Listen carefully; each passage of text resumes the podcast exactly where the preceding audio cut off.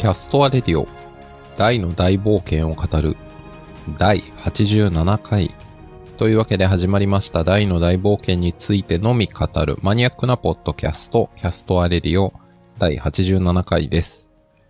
いつもですと、えー、語り手である私、まさきともう一人、小田人さんで語っていくんですけれども、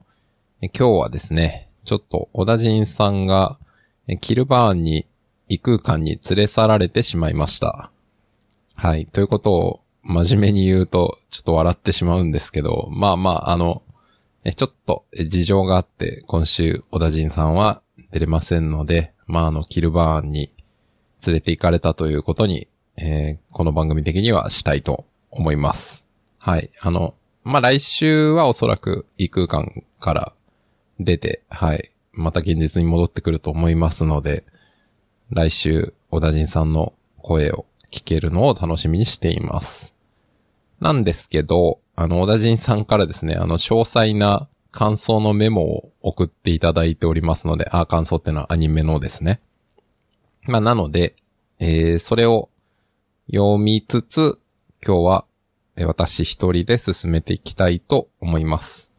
っていうとこまで話は思ったんですけど、まあなんかそういう意味では、まあキルバーンに連れてかれたってのもあるけど、どっちかというと、アバンの章を残して、メガンってしてしまった後、残された人がアバンの章を読んでるみたいな気持ちの方がなんか近いような気もしますけど、まああの、別に小田人さんは元気ですので、はい。来週には戻ってくると思います。というわけで、えー早速、え第87話の感想を、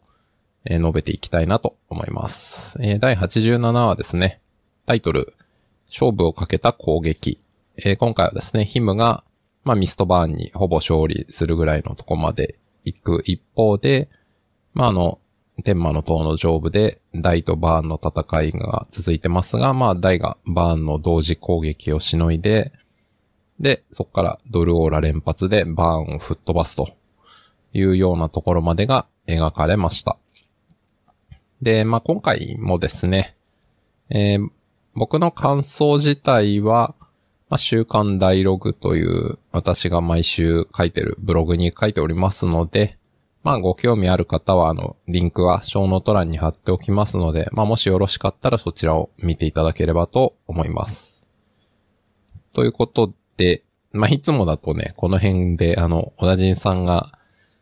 私が今週気になったのはですね、とか、こう、だいたい言い始めるんですけど、今日はそれがないので、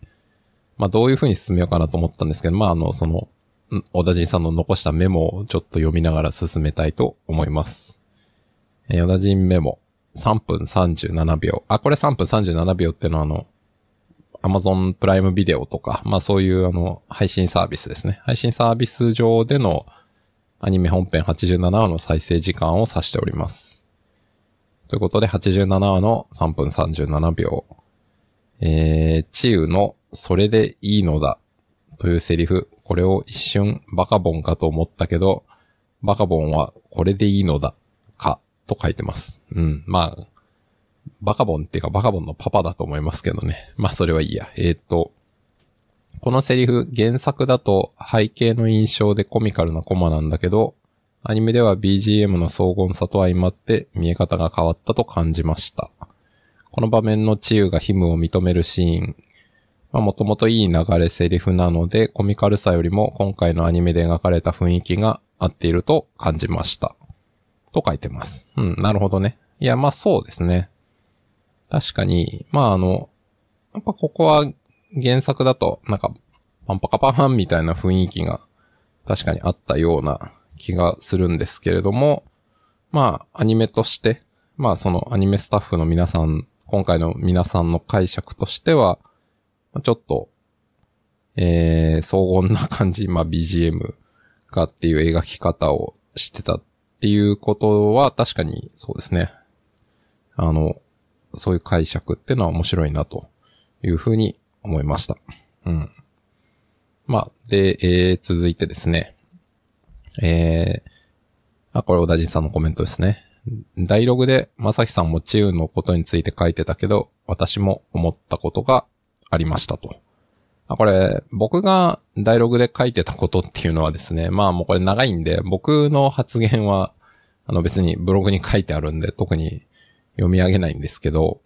まあ、ざっと言うと何を僕はブログに書いてたかっていうと、まあ、この終盤における治癒の役割って何なんだろうねっていう話を書いてました。まあいろいろあるとは思うんですけど、まあ、この今回87話で描かれたヒムとの関係性みたいなところで言うと、まあ、僕がそこで見出したことは何かっていうと、この、まあ、前回、ヒムを銃を遊撃隊に加えてあげようっていう振る舞いをして、今回、ヒムちゃんそれでいいのだ、みたいなことを言うって、まあ、なんかこれ見方によってはですよ。弱いくせに、こいつめちゃくちゃ勝手やん、みたいに見えてなんか、ムカつくな、みたいなことを思う人がもしかしたらいるかもしれないんですけど、でも、僕はそういうことじゃないんじゃないかなと思ってて、まあ、チーウがこのヒムに対して、まあ、かけてる声とか行動とかって何なのかっていうと、まあ、ヒムに対して、なんて言ったんでしょうね。そのヒムの動機として、守るっていう動機を作り出したんじゃないかっていうふうに僕は捉えてます。まあもともとその、ヒムはハドラー親衛騎団で、ハドラーの、主君ハドラーのために尽くすっていうアイデンティティでやってきたわけですけど、まあそのハドラーが死んでしまい、でまあ宿敵ヒュンケルとの戦いもまあ負けるんですけども、ヒュンケル再起不能になっちゃって、まあ実質、もう戦うことを果たせないかな、みたいなのもある。一方、まあその状況としては大魔王版が世界を破滅しようとしてて、もう先はないみたいな中で、まあ、ヒムの選択肢っていうのは基本的にもう大たちと戦うしかないんですけど、でもそこでもう一歩、ヒムがなぜ戦うかっていう動機ってそこまでまだない状態だったと思うんですね。だここが同じく助っ人として途中から来たラーハルトとの大きな違いで、やっぱりラーハルトはバランの遺言で、えー、自分の息子 D の大の望みを叶えてやってくれっていうのを、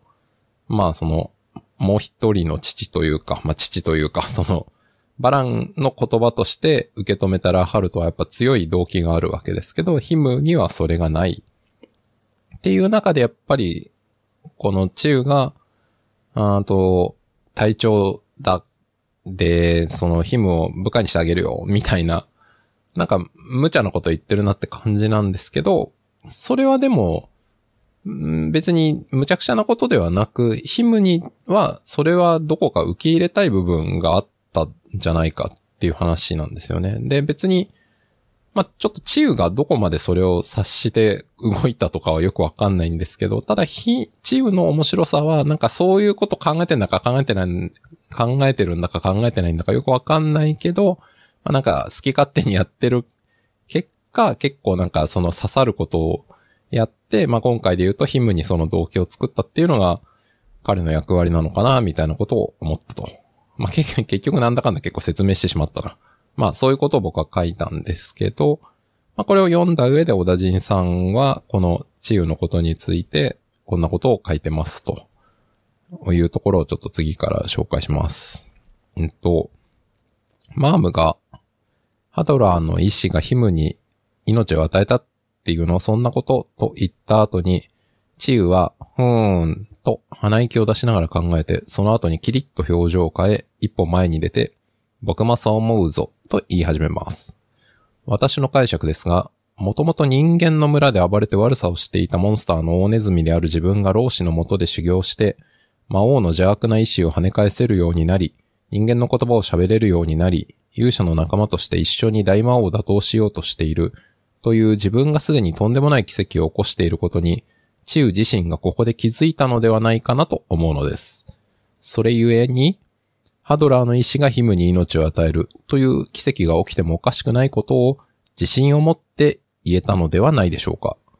獣王遊撃隊の隊長として声をかけた。隊長としてヒムを受け入れたという見方ももちろんできますが、このシーンはチウがチウ自身の存在を自覚なし直したシーンでもあるのかなと思いました。なるほどね。まあ確かに、そうですね。治癒が今までここまで来てることってまあ、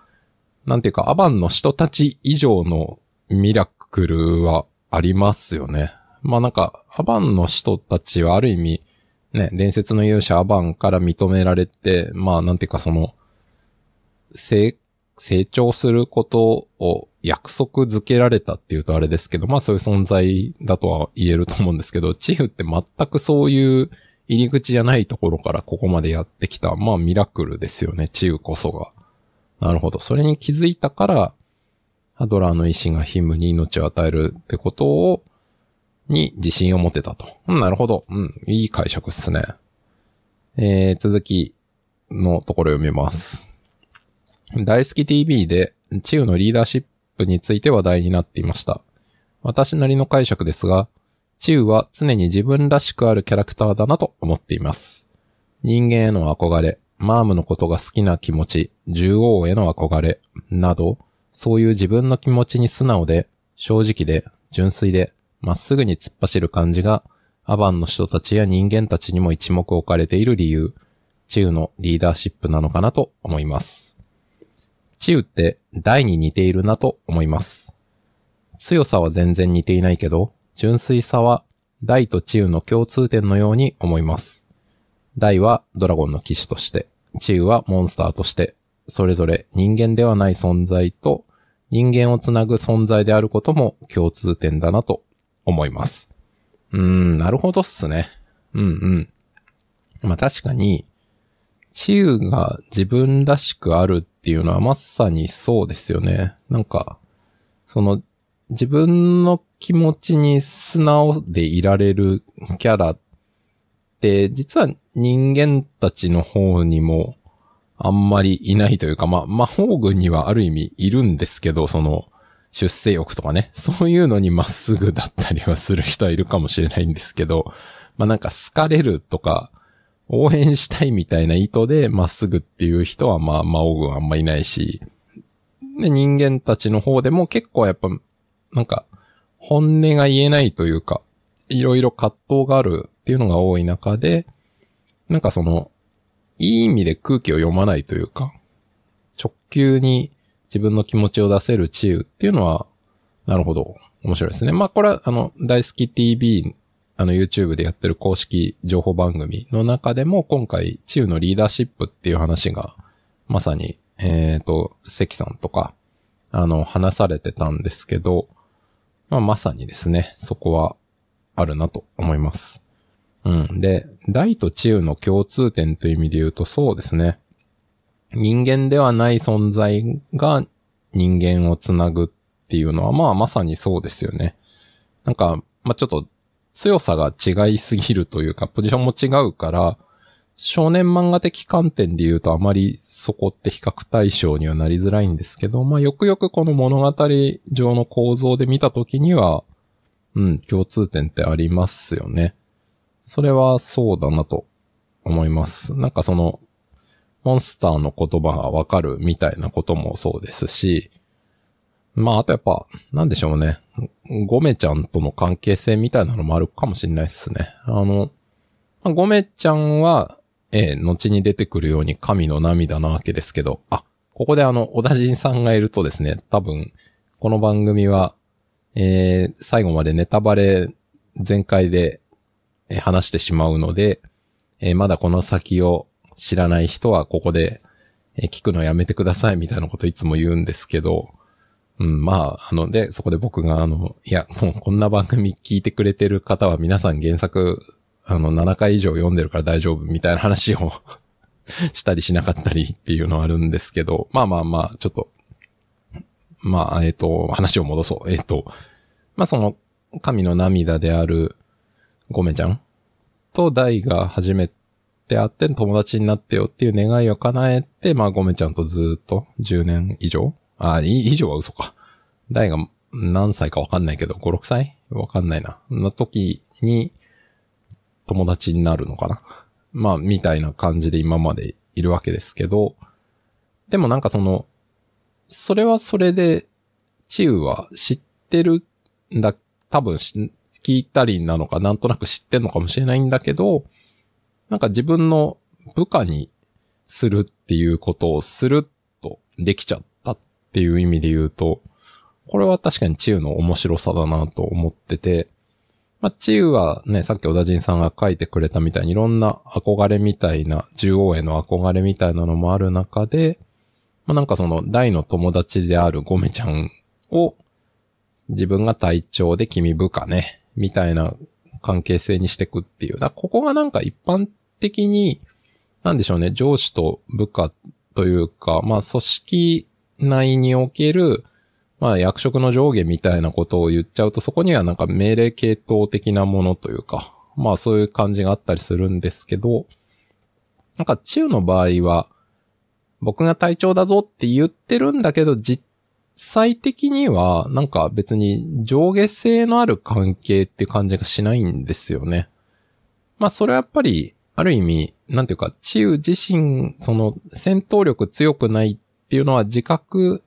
しつつ、なんかやっぱり、その強さではない部分で、なんか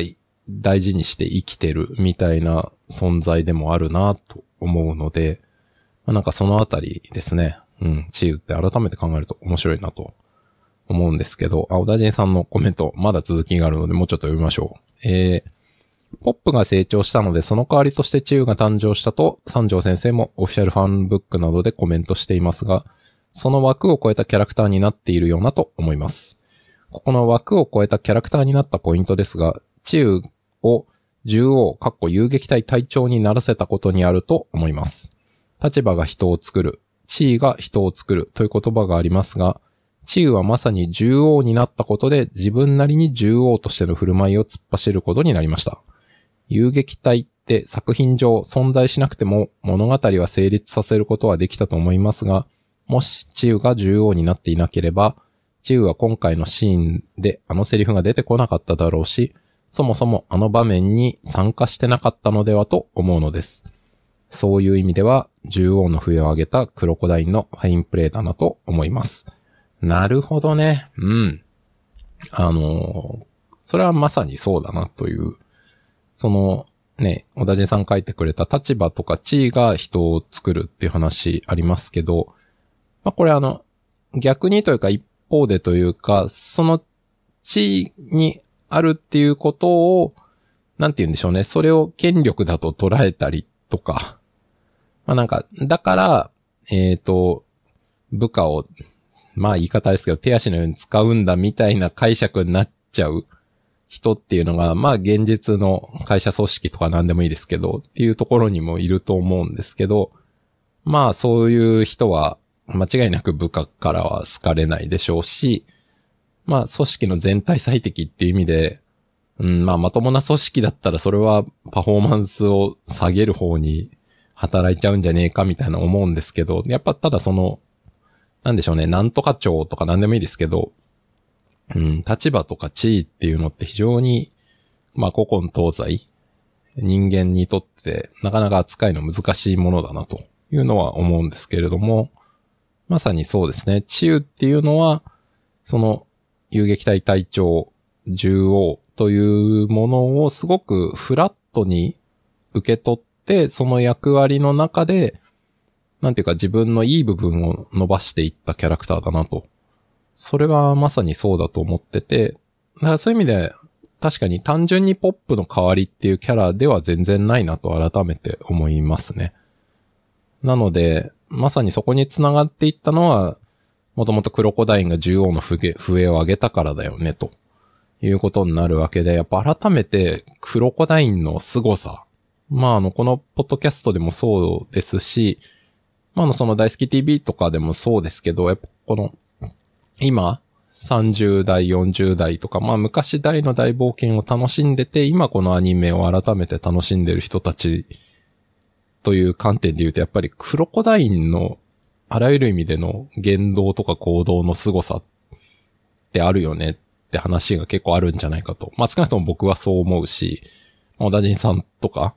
と、前にゲストで出てくれたしげさんとか、まあなんかみんなそのコルクロコダインすごいよねって話をすごい感じることが多いと思うんですけど、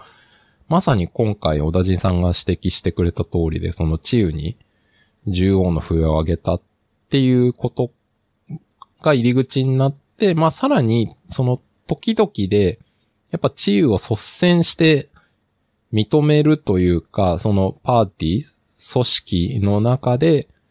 治癒の役割を、なんか、示し、周りに示してるみたいなのって、やっぱクロコダインが多いよな、という気が今しまして。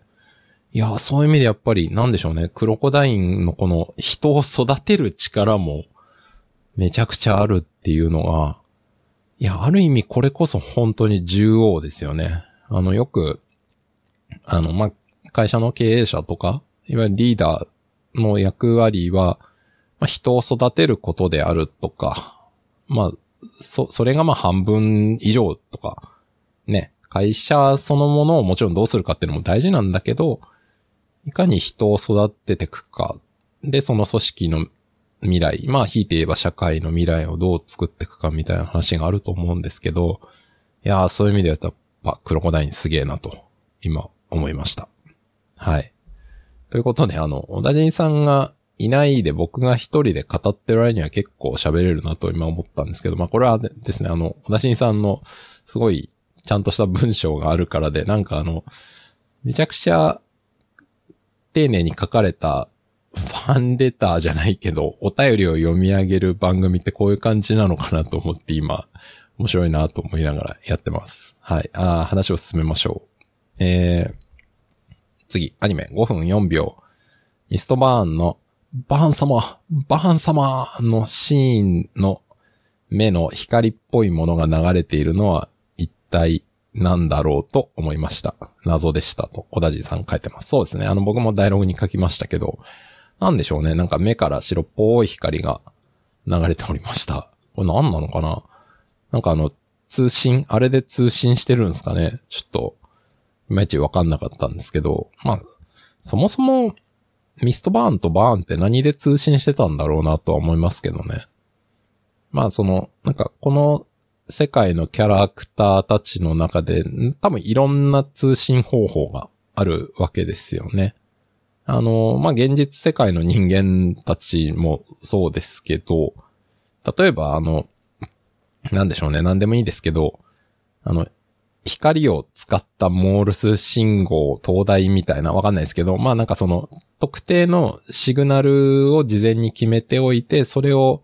送りても受けても分かっていれば、例えばその光の点灯時間の長短みたいなもので信号を送れて意思疎通ができるみたいなのがあるわけですけど、まあそれってでも、なんていうか、その、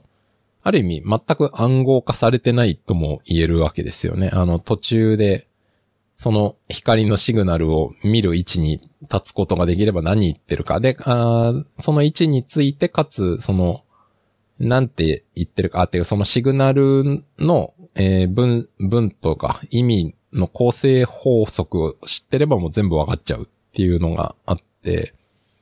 まあ、それはすごい割とその人類の歴史的に言うと割と初期の方からあった、初期、まあまあちょっとどれぐらいの長さで取るかによりますけど、まあまあ、そういう情報通信手段だと思いますけど、まあそこからだんだんあれですよね。えー、電気信号というか電信というか、そういうものになってくみたいなのが、まあ人類の科学の歴史ではあるわけですけど、まあこの大の大冒険世界の場合はやっぱその魔法とか、すごいその超人的能力みたいないろんなものがあるので、まあ何らかそういう手段での通信もあるよねと。まあだから特にバーンとミストバーンの場合はね、同じ体を共有してるわけですから、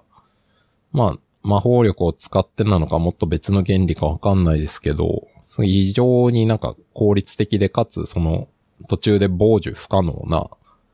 何らかの通信手段を用いることはできそうな気はしますよね。なんかあの、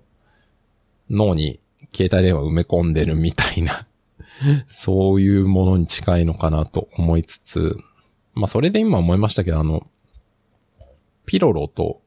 キルバーンもどうやって通信してるのかなっていうのはありますよね。あの、それこそ異空間でキルバーン戦ってるけど、ピロロがバーン対大の戦いをチラチラ見ている情報が入ってくるという描かれ方をしてるんですけど、まあ、これあの、前回かな、このポッドキャストで話したんですけど、まあ、これあのね、最終的なオチは皆さんご存知の通り、キルバーンの、えー、方は人形でした。ピロロが操ってましたっていうオチになって、まあ僕はこのポッドキャストの最初の頃からですね、なんかそれ納得いかないんだよなってずーっと言い続けてたんですけど、先週かなあの、小田人さん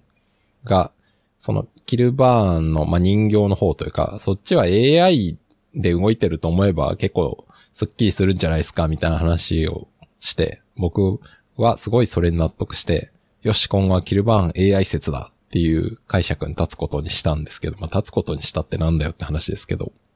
うん、まあ、そうなってくると、そうなってくるとってなんだ、なんだって話ですが、まあ、そのピロロとキルバーンも、まあ、もし、同じ意識をそもそも同じというか、なんか、共有するような原理が埋め込まれているんだとしたら、その空間、現実空間と異空間みたいに空間を挟んでいても、非常に遅延がない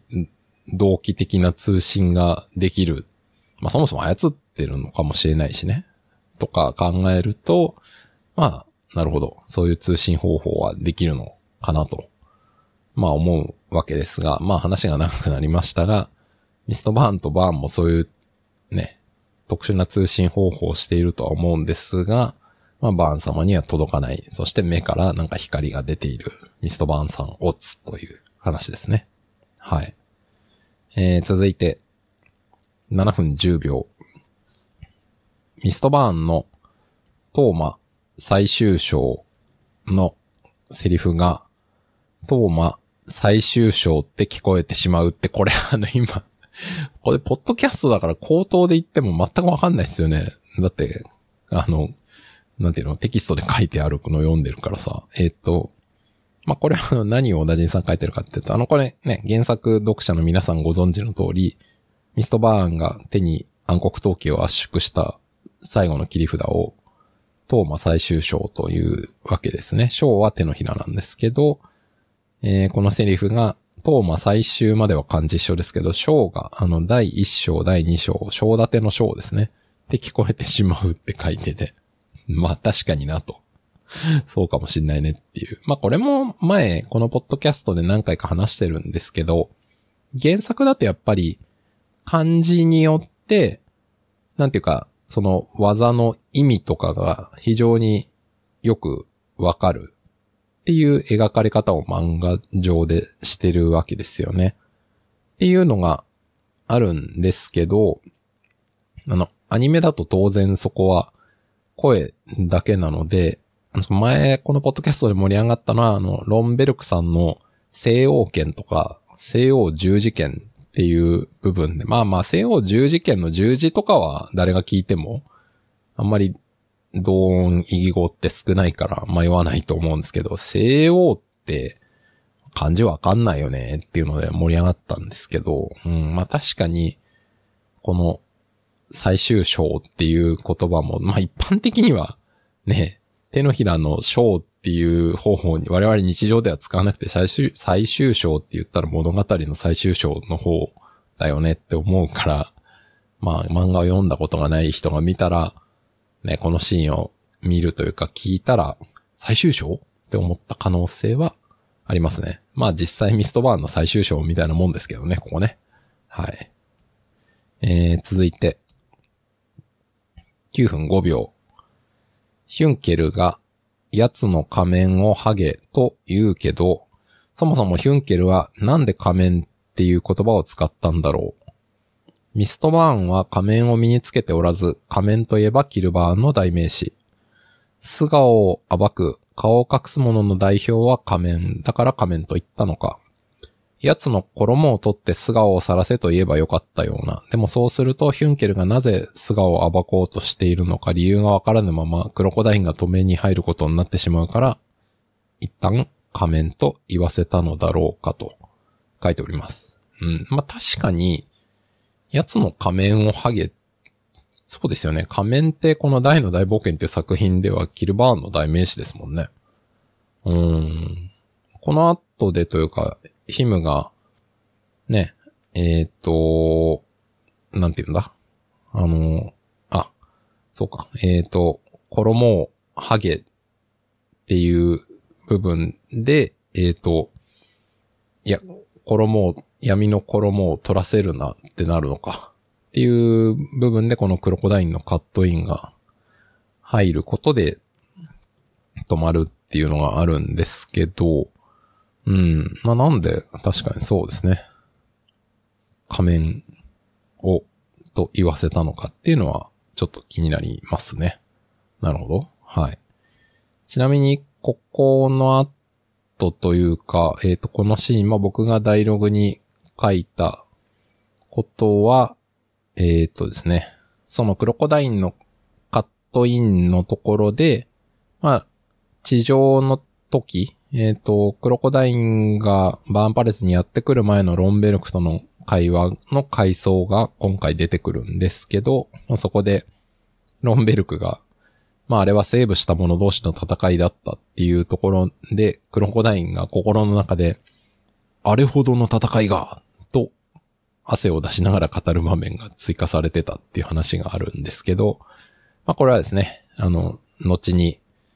シン・バーンが、えー、戦うまでもない相手を人目にしちゃうっていう大技を出してくるときに、まあ割と早い段階でクロコダインさん人目にされちゃうっていう、まあ有名なシーンがございますけども、うん、その布石なのかなと思いました。まあ要するに、そのセーブしたロンベルクとセーブしたミストバーンの戦いをもってしても、まあ、クロコダインはそれを見て、冷や汗を感じて、で、かつ、え、それでセーブしてたんだって思うということは、まあ、クロコダインとロンベルク、並びにミストバーンとの戦闘力差が非常に大きいということを、このシーンは示しているんだというふうに受け取れるわけですが、まあ要するにそれが後の戦力外通告、はい、の まあ振りかなという意味で、なんかちょっとアニメのオリジナルで追加されたのかなと思ったりした次第です。まああと、えー、ロンベルク殿、ミストバーンは真の力を隠していると。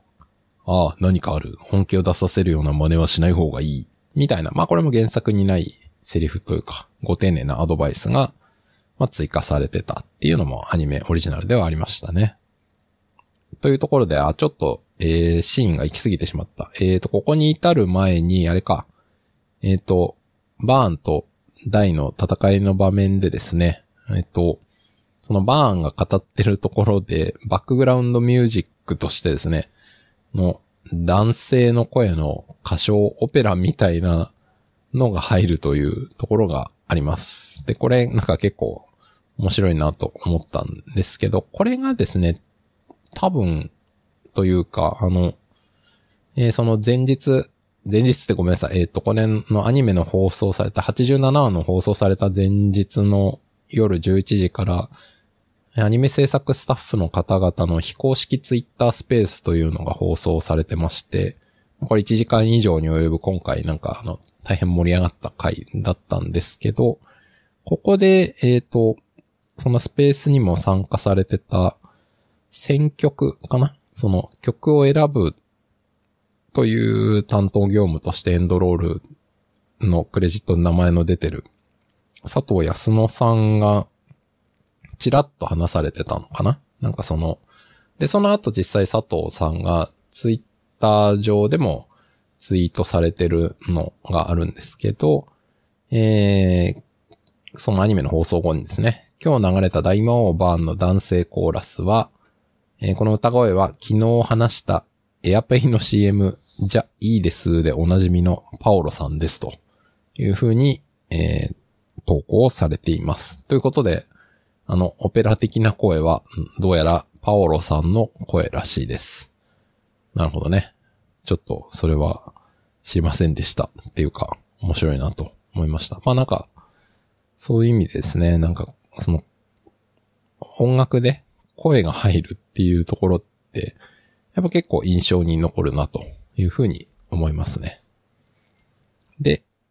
えー、っと、あとですね。まあ、もうちょっと先に進んでいくと、えー、まあ結構進むかな。小田人さんのコメントを紹介しますと、えー、17分55秒。カイザーフェニックスにぶつかりに行った台がダメージを受けるけど、ドラゴニックコーラってあらゆる呪文を跳ね返すはずだったのでは？カイザーフェニックスって別物なの？っていうコメントが書いてあります。うん、まあ、これは結構話題に出ますよね。まあ、あとそれで言うとあの、鎧の魔剣とか鎧の魔装の金属も、とか魔光剣の金属も一緒。あの、呪文効かないはずだよねっていうことで言うと、なんかあの、ヒュンケルが、えー、最初にバーンと戦った時にカイザーフェニックスをこう、自分が鎧の魔装を着た状態で受け止めるんですけど、俺の鎧なら若干こらえられるはず、みたいなことを言ってた気がします。若干こらえられるってどういうことなんだろうっていうので言うと、うん、まあ、全く防げないわけではないが、完全に防御できるわけでもないってことなんですかね。後にあの、マーム対アルビナス戦で、えー、サウザンドボールですね。ベギラゴン級に、こう凝縮されたギラ系エネルギーのボールを、ま、あの、魔光剣を装備したマームは、ま非常にあっさりいなしますよね。飛んできた正面のあの、左手でブロックしたりとか、まあ、究極にはですね、あの、キックで蹴り返すっていう、確かこのポッドキャストでも僕が、それはやりすぎちゃうかみたいなこうコメントした覚えがあるんですけど、うん、まあ、聞かないのはわかるけど、跳ね返せちゃっていいの？っていうぐらいのありましたけど、でもこの、鎧の魔剣魔装とか、それ系にせよ、このドラゴニックオーラにせよ、どうもバーンのカイザーフェニックスに関しては、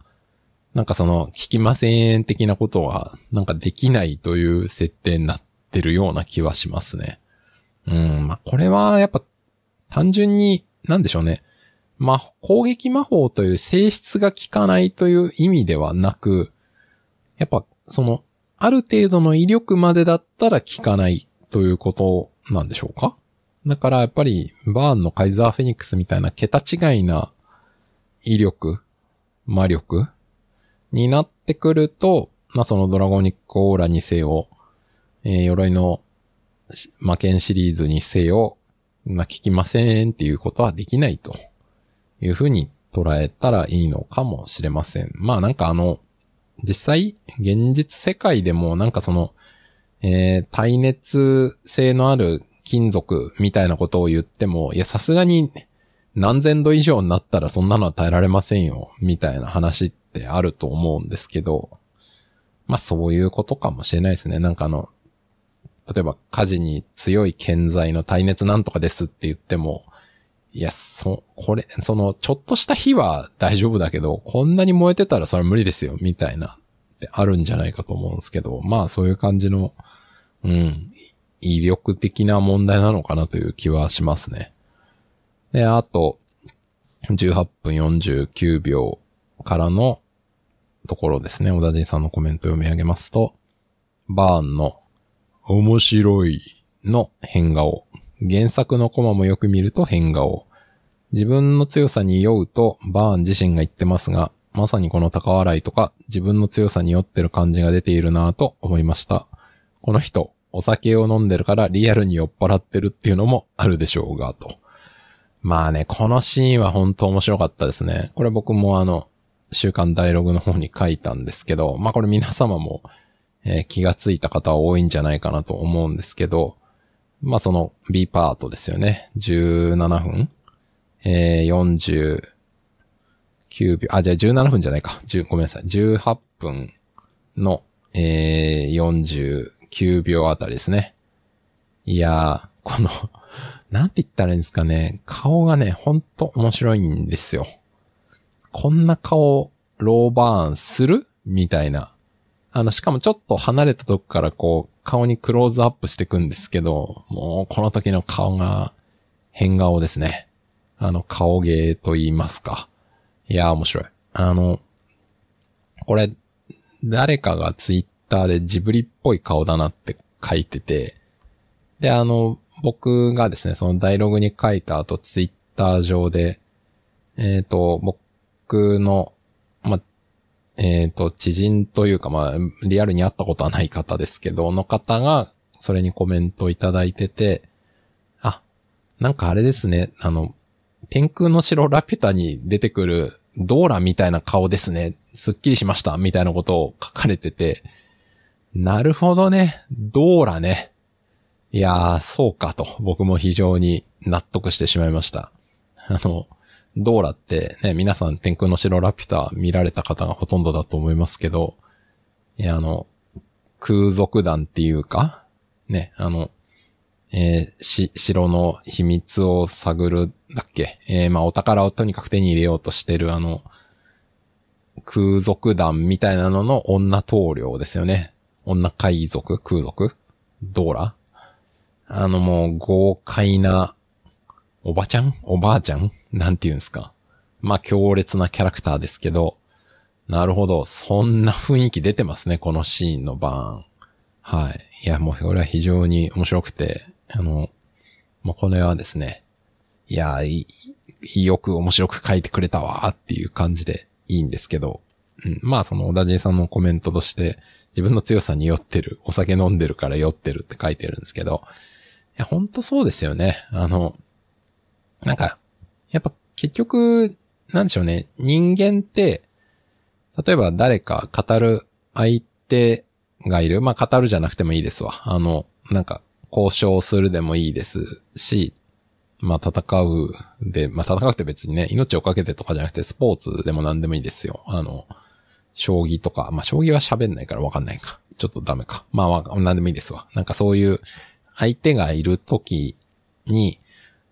相手の思考を読むみたいになったときに、結局、相手の思考そのものはわかんないから、自分の思考パターンに当てはめて相手はこう思うんじゃないかって思うって、これは確かあれかな。あの、えー、賭博目次録開示か、あるいはあの、麻雀漫画の赤木あの、どっちも福本信之先生の漫画ですけど、なんか確かそれに出てきたセリフだと思うんですけど、なんか相手の考えを読むとは言っても結局自分の思考を無限になぞってるだけみたいなことのセリフがあるんですけど、まあまさにそうだよなと思ってて、やっぱなんか、バーンがね、あの、大に対して、えっ、ー、と、その、強さ、自分の強さに酔うのは、あの、酒を飲むみたいなもの、みたいな極上の美酒を飲んでも味わえないとか、話をするとか、ね、まさにこの面白いとかもそうですけど、やっぱこの感覚、バーンは強いもので力で相手に圧倒的に勝てるようになったものはこう思うはずだ。なぜなら俺はこう思うからっていうロジックでやっぱり大に語るんですけど、やっぱ大の場合はその、そこに、なんて言うんでしょうね。価値観の概念とか信念っていうのはあまり結局置いてないんですよね。最後の最後に至るまで。そういう意味でやっぱり、バーンの勧誘というか、まあこの世の部下にならんかみたいな勧誘前回だっけ？とかもそうですけど、やっぱどこまで行っても本筋では刺さりきってないんですよね。その部分部分では、その人間に対する性質、まあその、えー、困った時は助けてって言うけど、なんか平和になったら手のひら返しするみたいな、まあそういう確かに部分的な要素に関する見抜きは鋭いし、まあそこを材料にして大のメンタルを攻撃するというか、くどくみたいなあたりはまあさすがだなって感じはあるんですけど、やっぱでも、どこまで行ってもやっぱり強さを極めた先のこの心地よさみたいなものは最高じゃんっていう、やっぱ根底価値観みたいなものを言うんですけど、やっぱどこまで行ってもそれは台に届いてないなっていう部分で言うと、やっぱどこまで行ってもこの大とバーンは相入れないもの同士になるわけですよね。まあだから、やっぱりそういったものを踏まえて、ね、後のシンバーンバーサスリューマ人化した大の戦いとかを、のセリフを想像すると、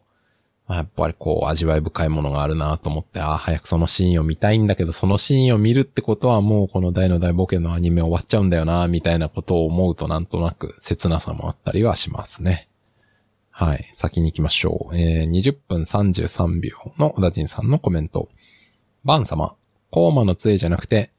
マホカンタでドルオーラを反射できなかったのだろうか。ああ。ドルオーラはドラゴニックオーラプラス魔法力で純粋な魔法じゃないから反射は難しいのかな。コーマの杖の出力をあんなに大きくしてバーン様の魔法力なぜ足りてるのだろう。うん。まあ、その通りですね。はい。いやもういろいろその通りだなと 思うんですけれども、うん。やっぱりまず、えー、そのまあ、オカンタでドルオーラは反射できないのか問題？まあ、そうですね。これは、まあ、小田人さんも書いてる通り、ドラゴニックオーラ主体であって、まあ、魔法力だけの呪文じゃないっていうところなんでしょうね。うん。まあ、なんかいろいろ混ざってるというか。まあ、魔法カンタが返せるものは純粋な魔法力に限るということになるんじゃないかなと思われます。で、あと、バーン様が、えー、コーマの杖あんなに出力出して、ドローラ防いでなんで魔法力足りてるのか。もうこれはですね、あの、このポッドキャスト前回か前々回で話したと思うんですけど、もうここら辺は説明不能ですね。不能なんですよ。明らかにあの、かつての、えー、超マハドラが、あの、ダイとバーンの戦いに、えっ、ー、と、カットインしてきた時に、魔法力が低下してあの、超マハドラーに押されかけてた時とかに比べるともうすでにだいぶ魔法力使ってないかっていうのはもう明らかに思うんですけど、まあ僕がこのポッドキャストで全然前回ぐらい忘れたで唱えた説は、まあここって結局バーンのホームだと、バーンパレスは。で、ホームであるからには、こっそり魔法力をチャージする仕組みぐらいあるんじゃねえのと。いうことを言いましたね。ま、ここの中で戦う限りには、えー、魔法力を何らかの仕組みでチューチューできると。まあ、それは魔力炉なのかわかんないですし、その、バーンパレスの中に自分が流れにわたって溜め続けた魔法力を逆にこう回収してんのか知らないですけど、まあこう、なんだか、ホームの地のりを活かして魔法力をチューチュー回復してるんじゃないかなという解釈が僕の中では一番スッキリしております。はい。えー、その先かな？21分16秒、小田人さんのコメント。レオナのシルバーフェザーからの連発だ。待ってました。ついに見れました。アニメ化されたら見たいシーンの一つでした。それにしても、レオナのフェザー投擲スキルの高さ。これはパプニカ王家のたしなみで何かそういうスキルを持っていたのかな？それともフェザーの機能として魔法力を込めて投げることで、スピードやコントロールは自在にできるものなのだろうか。そうですね。この連発ダーのシーンで、まあ、完璧なコントロールで、レオナがこうシルバーフェザーをぶん投げて、ダイがキャッチして、パーッとこう魔法力を回復して、ドルオーラを連発するというところなんですけれども、うん、まあ、コントロール良すぎですよね。これコントロール悪くて、その辺にポテって、あの、フェザー落としちゃったり、的外してたら、あの、完全に、バーンが、この、ドローラ一発目をしのいで、ダイは、ヘナーってなってるところでバーンの逆襲が来て、しかもドルオーラの場合、剣をね、しまっちゃってるわけですから、あの、武器がない状態ですから、コーマの杖で降りかかってきたバーンに対して、非常にピンチになってしまうわけで、この時のレオナの責任重大さと言ったらないわけですけど、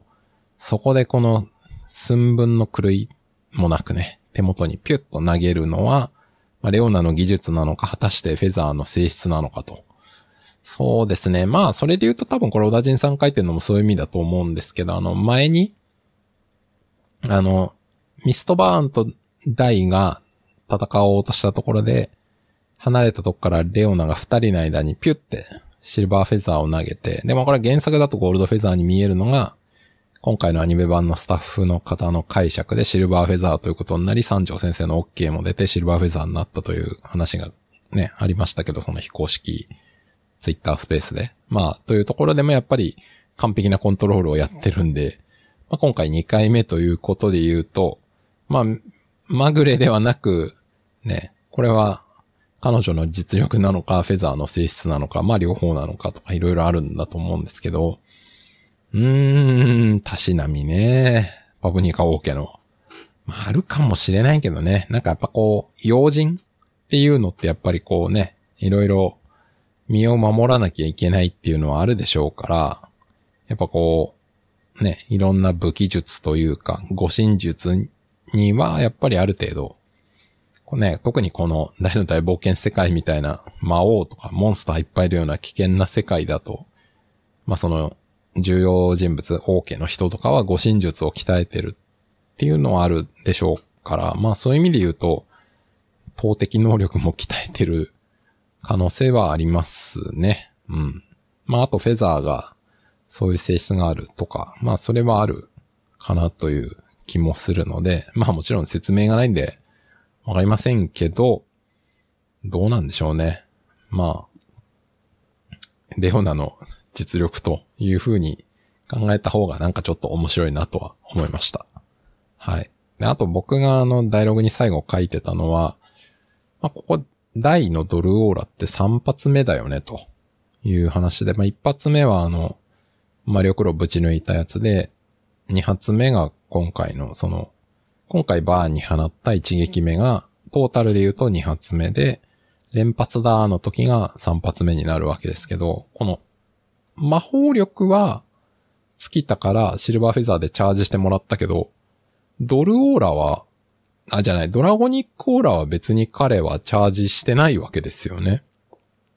って考えると、少なくとも、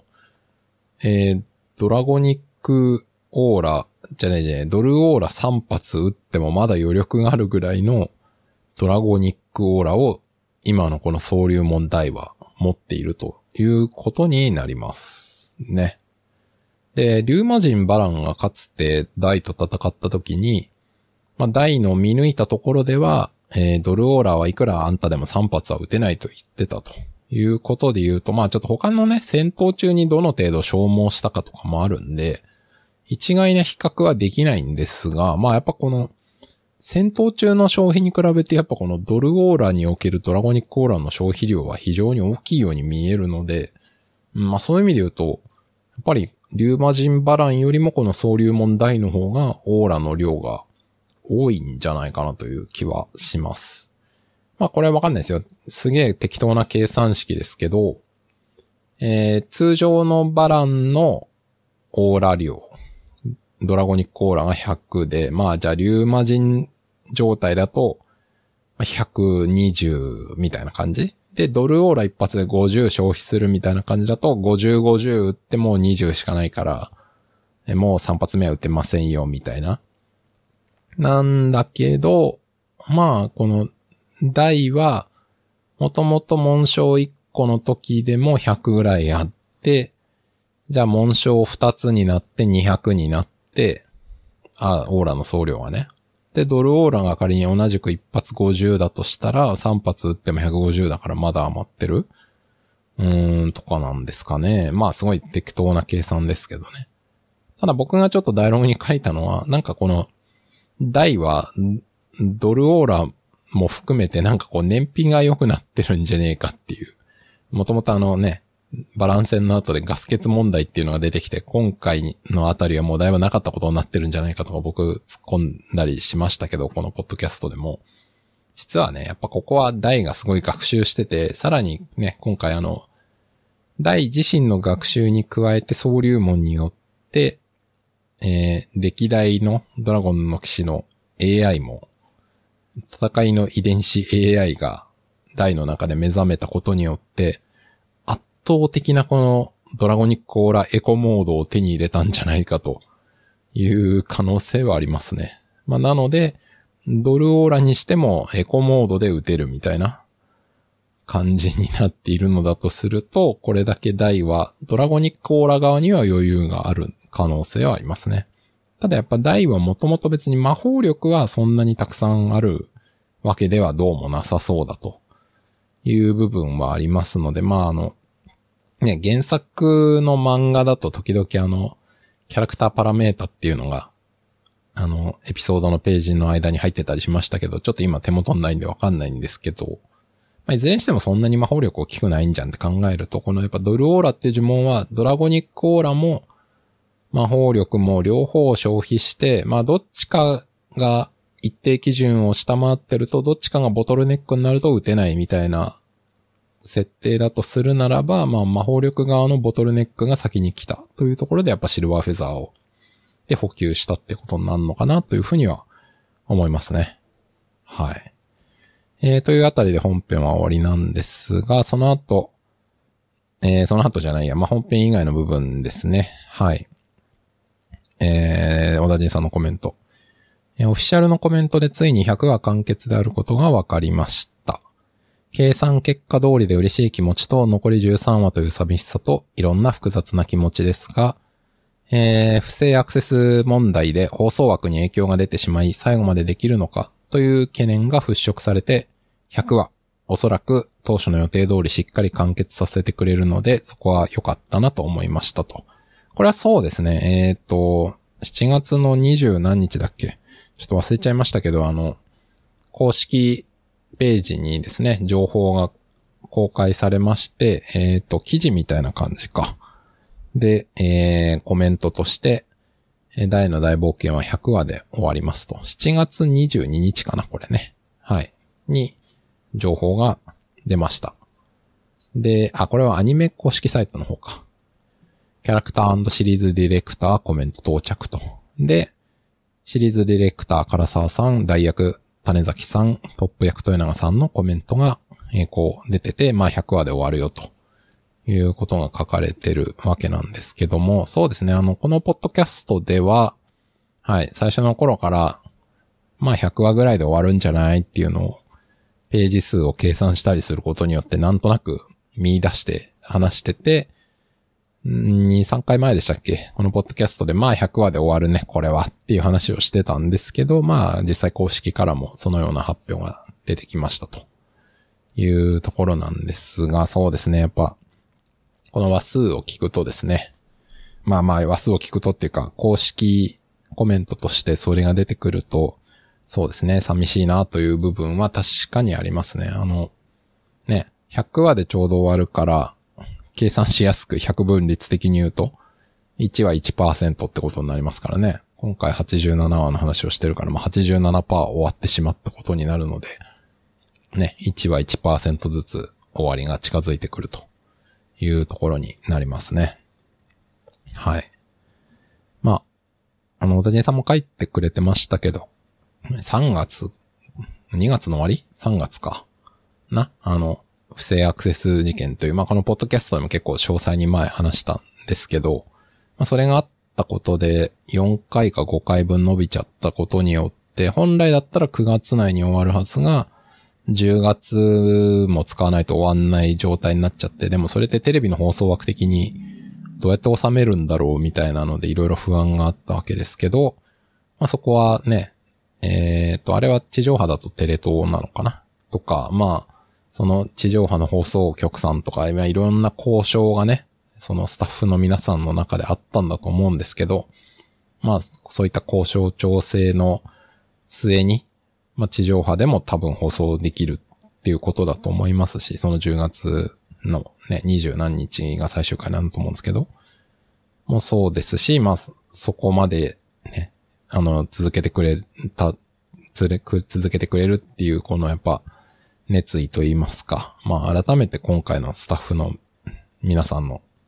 凄さというか、改めて感じる話だなと思います。えー、小田人さんの他のコメント。イベント情報が更新されてました。大好き TV で紹介されていた内容もありますが、グッズ関連は大好き TV で紹介されてないものも掲載されてますね。まあこれはイベント情報ってのはあれですね。あの、大の大冒険の展示が、えっ、ー、と、8月の中旬から下旬にかけて、えー、開催されますと。えー、8月11から28ですね。で、それの情報が、あの、公式サイトのイベント情報ページに、えー、毎週のようにちょっとずつ更新されてまして、まあ、いろんなグッズ情報とかこんなのあるよっていうのが更新されてますと。はい。まあ、これはぜひ、ね、行きたいなと思っているので、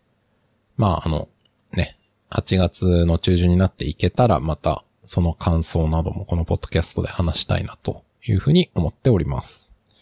あと、小田人さんのコメント。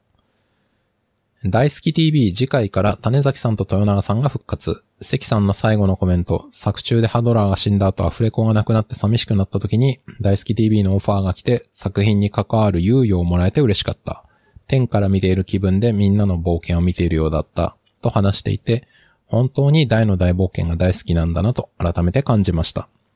番組最後の新総裁6番ハドラーの宣伝も今回が最後と思ってじっくり聞いてしまった。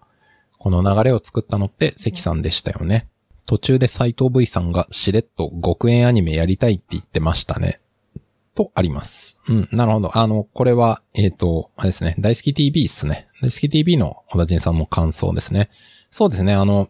今回番組内で最後に発表されてたんですけど、今まで関さん、関智和さん、ハドラー役の関さんがメイン MC で、何ヶ月 ?3 ヶ月ぐらい？ね、続いてきたんですけど、まあ最後はまた種崎さんと豊永さんの最初の、最初のっていうかまあ、正確には途中からかもだけど、の、えー、主人公コンビに戻るよという発表がありました。うん。で、それにあたって、関さんのコメントがなんか素晴らしかったなというのは、はい、私も全くそう思いましたね。うん。で、そう、斎藤 V さんが、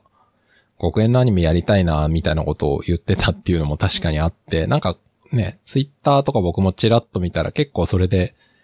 ファンの中で湧き立ってる感じありましたね。あれ？これ、極限アニメやれるの？や、見たいとか、まあ、あとコメントであったのはあの、えー、実際企画されていたらしいがなくなってしまった魔界編も見れるのかな？みたいなコメントもちらちら見ましたね。魔界編って、このポッドキャスト聞いてる方は皆さんご存知かと思いますが、あの、最後ね、バーンを倒して地上に戻ってダイがいなくなっちゃった後に、名竜王ウェルザーを倒すためにまたダイが戻ってきて、あの、新しく竜騎衆を編成して、その、ウェルザー打倒に向かうみたいな話の構想、通称魔界編があったけど、まあ実際漫画化はされずに終わったわけですが、それもアニメで見れるのかなっていう。まあ、どうなんでしょうね。それはやまあこれは僕の意見ですよ。もう完全に一ファンの意見っていうかね、まあこうなんじゃないって思ってるだけですけど、まあやっぱり原作のないもの、漫画として描かれてないものはやっぱりアニメでやるっていうことはないだろうなというふうに思ってます。うん、まあだからやっぱ今回のその100話で終わるっていう中で、エンディングがどうなるかっていう意味で言うと、やっぱこのね、ポッドキャストで最初の頃から僕はすごく、やっぱあの、この原作の大の大冒険の最後の終わり方、大がいなくなって終わっちゃうっていうのがやっぱちょっとしっくりこないんだよな。なんかその、オチ変わったりしないのかなって言ってたんですけど、でもだんだんね、このポッドキャストを通じて僕の意見も変わってきて、やっぱり何より今回のアニメ制作スタッフの皆さんの熱量というか、その仕事ぶりの素晴らしさに、まあ、感銘を受けて、まあもうこの方々がやっぱり原作を徹底的にリスペクトして解釈して表現されるっていうことがやっぱり今、この2020年から22年にかけて表現される大の大冒険の間違いなくベストだよなというふうには思ってるので、まあおそらくそういう意味で言うとやっぱり原作通りに、うん、多分大は、ね、地上を去ったまま戻ってこないっていうふうに終わるんだろうなというふうに僕は今思ってますし、まあまあ改変っていうのもないよな。もうそれは多分ないよ。というふうには思ってます。まあ一方で、やっぱその極限の魔王はあの、ね、漫画化されてるんで、されてるってことは別に全然アニメ化あるんじゃんっていうのは、はい、それは思います。ただまあやっぱすぐではないでしょうね。うん。まあそもそもまだ連載中だし、まあ極限の魔王が完結して、どうですかね、1年後とか2年後、3年後とか、2024年とか25年とか、そのあたりにアニメ化っていうのは全然あるんじゃないでしょうかね。うん。っていうふうには思います。まあ、あと、今ふと思ったのは、あの、大の大冒険の、えー、家庭用ゲームソフトなんだっけ、通称インフィニティストラッシュ？これが、あの、結局ずっと出てこない発売どころか発売日決定の情報すら出てこないままこのまま行くとアニメが終わってしまいそうなんですが、まあそういう意味で展開しきれてない商品があるみたいなことも考えますと、うん、まあその極限のアニメ化も含めてですね、この大の大冒険という一連の企画、2020年から始まってる一連の企画っていうのがアニメ完結だけで全て終わるっていうことではないんじゃないかなというふうに、まあ思ったりもしてるので、まあそういう意味で極限のアニメ化っていうのは期待してはい、すぐではないかもしれないけど、待ってるっていうのはいいなというふうに思ってます。はい。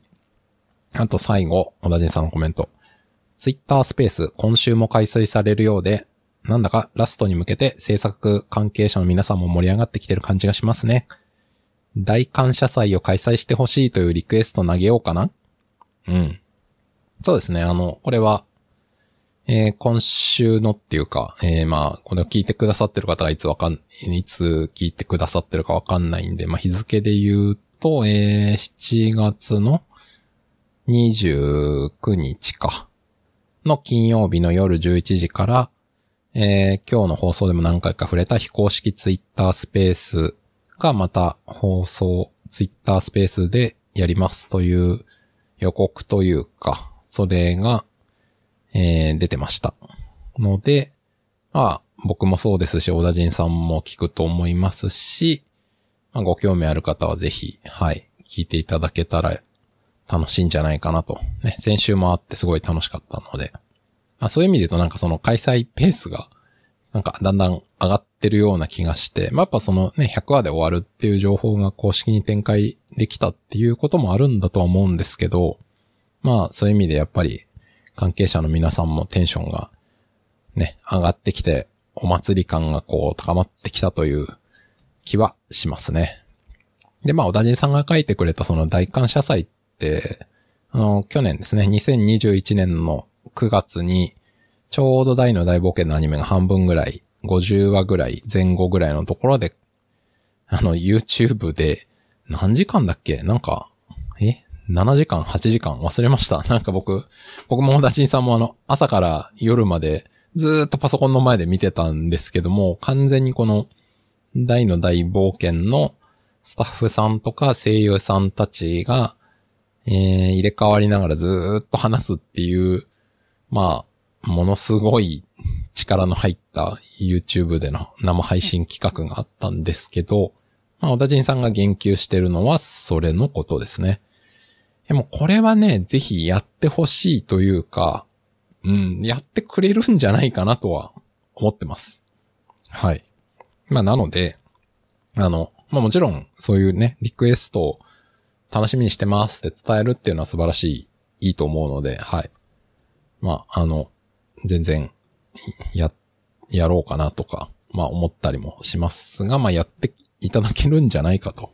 期待してるので、まあ、いつになるかっていうのはありますよね。そもそもその最終日が、最終放送日、100話がいつかってのもありますけど、まあ、小田人さんの計算によると10月22だっけ？はい。あの、確かそうだったと思いますが、まあまあ、そのうちね、あの、公式にも発表されると思いますが、まあ、その大感謝祭的なものがあるとしたら、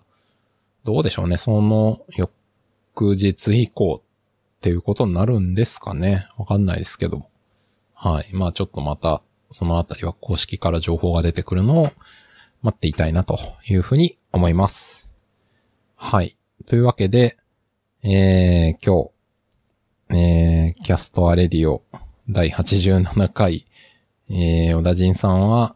異空間に連れて行かれてしまいましたが、えー、私、まさき一人でお届けしてまいりました。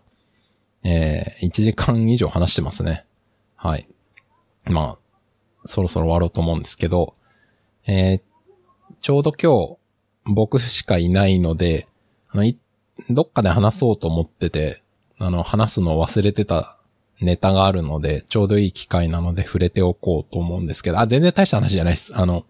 この番組、キャストアレディオっていうタイトル名ですね。で、まあ、その後一応、キャストアレディオじゃ何のことかわかんないからダイの大冒険を語るっていう風についてるんですけど、まあ、これなんでキャストアレディオなどという番組名なのかという話ですよね。あの、大体ね、ポッドキャスト番組って、まあ、なんとかキャストだったりとか、なんとかラジオとかついてるのが多いから、まあ、キャストとか、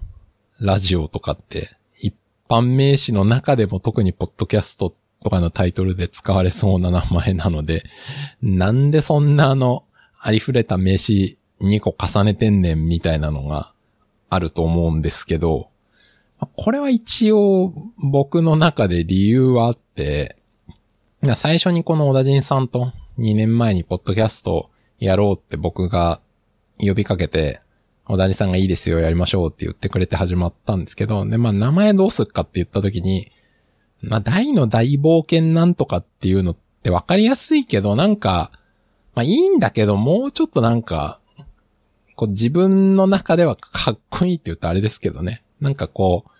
ピタって呼びたいなっていう名前つけたいなって思った時に、まあ考えたんですけど、やっぱ、まあ大の大冒険って当たり前ですけど、このドラゴンクエストがベースになってるわけですよね。ドラゴンクエストって、えー、ロールプレイングゲームですし、ま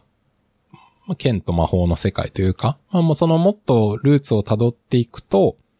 まあその RPG っていうのはあのテーブルトーク RPG とか、まあそういったものにつながってきますし、まああるいは、ね、あの、トールキンの指輪物語とかもそうですけど、まあそういうファンタジーの物語の系譜につながってくし、まああと、まあそっからのゲーム、具体的なゲームで言うとまあウィザードリーとかね、ああいうのにもつながってきて、その先に日本でのロールプレイングゲームとして、コンピューターロールプレイングゲームとしてドラゴンクエストって出てくるっていうのからの、ね、その、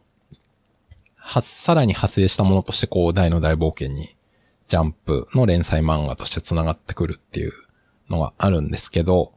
まあそういうね、その魔法とかそういうことを考えた時になんですけど、このキャストっていう言葉って、あの、英語の辞書を見ると、そのキャストアスペルっていうので、その呪文をかけるっていう意味があるんですよね。で、これ、なんで、それを僕覚えてたかっていうと、あの、カードゲームですね。トレーディングカードゲームの、えっと、マジック・ザ・ギャザリングっていうトレーディングカードゲーム。えっと、確かその世界で初めてのトレーディングカード、対戦型トレーディングカードゲームなんじゃなかったかな確か昔調べたらそうだったと思うんですけど、もちろん今でも流行ってますよね。あの90年代前半に、えっ、ー、と、数学者ですよね、の、えっ、ー、と、リチャード・ガーフィールドでしたっけ？っ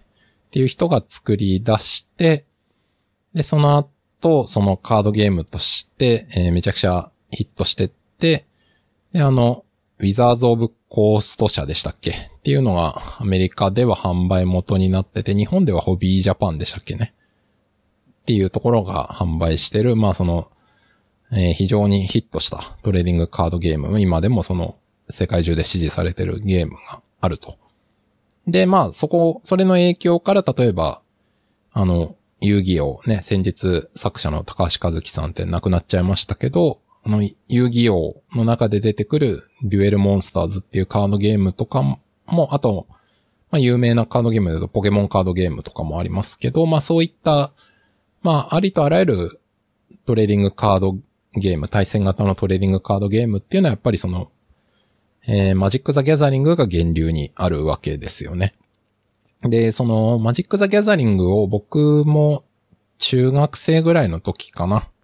あの、友達に勧められて、このカードゲーム面白いから覚えてやろうって言われて、で、こう、いや、面白いな、わ、かっこいいなと思ってこう覚えたんですけど、あのー、まあ、遊んだことある方覚えてると思うんですけど、面白いことに、あの、結構ね、日本国内で流通してるそのマジック・ザ・ギャザリングのゲームも、ゲームもっていうかそのカードが、あの、英語版も結構普通に流通してるんですよね。まあ多分これいろんな理由があると思うんですけど、まあなんかその別に面白いのはそのアメリカのカードゲームだから基本は英語で、その世界中の国で販売される場合ではまあそのローカライズされてたりして、日本でもそのローカライズもされてるんですけど、別にあの、ローカライズされてない英語版であっても、された日本語版であっても同じカードだったら効果は同じ。だから、そのゲームとして使うときには一緒なんですよね。まあ、なので、あの別に英語であっても日本語でもあってもあんまり関係なくて、で、普通にその僕に教えてくれた友達とかの持ってるカードとかにも英語版のもあったし、僕がなんかカードショップとかで買ったりするやつにも、あの、英語版のやつも普通にあったんで、ってなってくるとですね、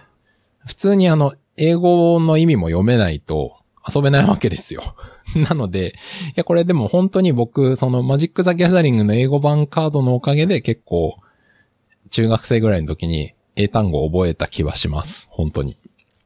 で、その中の、やっぱり非常に根幹となるのが、そのマジック・ザ・ギャザリングっていうカードゲームって、魔法使い同士が、そのいろんな魔法を使ってバトルするっていう設定のゲームなんですよね。なので、その、クリーチャーって呼ばれる、まあ、そのモンスターというか、それを呼び出す呪文だったりとか、相手を攻撃する呪文とかをこう使うんですけど、だその基本となってくるのはすべて呪文を唱える。なので、英語で言うと、キャストはスペルなんですね。呪文を唱える。まあ、っていうのが、まあ、すげえ長くなりましたけど、僕の原体験として、その、キャストはスペル、呪文を唱えるっていうのが、その、魔法を唱える、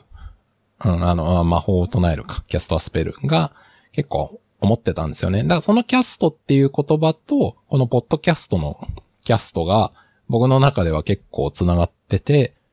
で、まあその、えー、もう本当だ、長くなってるんですけど、その、大の大冒険も、ドラゴンクエスト、魔法の世界の物語っていう意味では繋がってますから、ね、ダイの大冒険にも魔法いっぱい出てきますから、なんかその、魔法、 cast a っ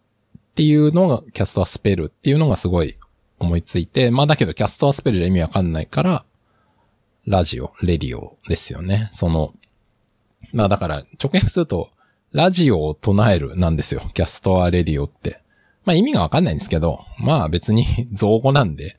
まあそこはあの別に語呂が良ければいいかということで、キャストアレディオとなりました。という説明を僕は小田新さんにちゃんとしたことがあるかないか覚えてないし、まあしたとしても多分小田新さんは覚えてないと思うんですけど、まあ改めて、えー、なんで、はい、こんな一般名詞重ねたタイトルなのかという説明をですね、今僕一人なのでさせていただきました。これがキャストアレディオの由来です。はい、ということでいやーもう一人だからってだいぶ脱線しました。はい、えー、終わりましょう。えー、この番組では、えー、ツイッターコミュニティをやっております。えー、ショーノート欄にリンクを貼っておきます。ツイッターコミュニティの中では、あの、自由にえっ、ー、と、まあ、この、ポッドキャストに関連してもいいですし、大の大冒険のことなどを気軽につぶやいたり、えー、できますので、まあ、興味ある方はぜひ入っていただけたらと思います。あとですね、このポッドキャストは、えー、Apple Podcast とか Spotify で聞いてくださってる方が多いのかなと思うんですけど、まあ、ぜひよろしければですね、番組のフォローですとか、まあ、あとよかったら、レビューですね。Spotify でも星で付けられるし、まあ Apple Podcast でもできますので、まあそういうのをやっていただけると我々の励みになりますので、まあよかったら、えー、していただければ嬉しいなと思います。はい。それではこの辺りで終わろうと思います。今週もお聴きいただきましてありがとうございました。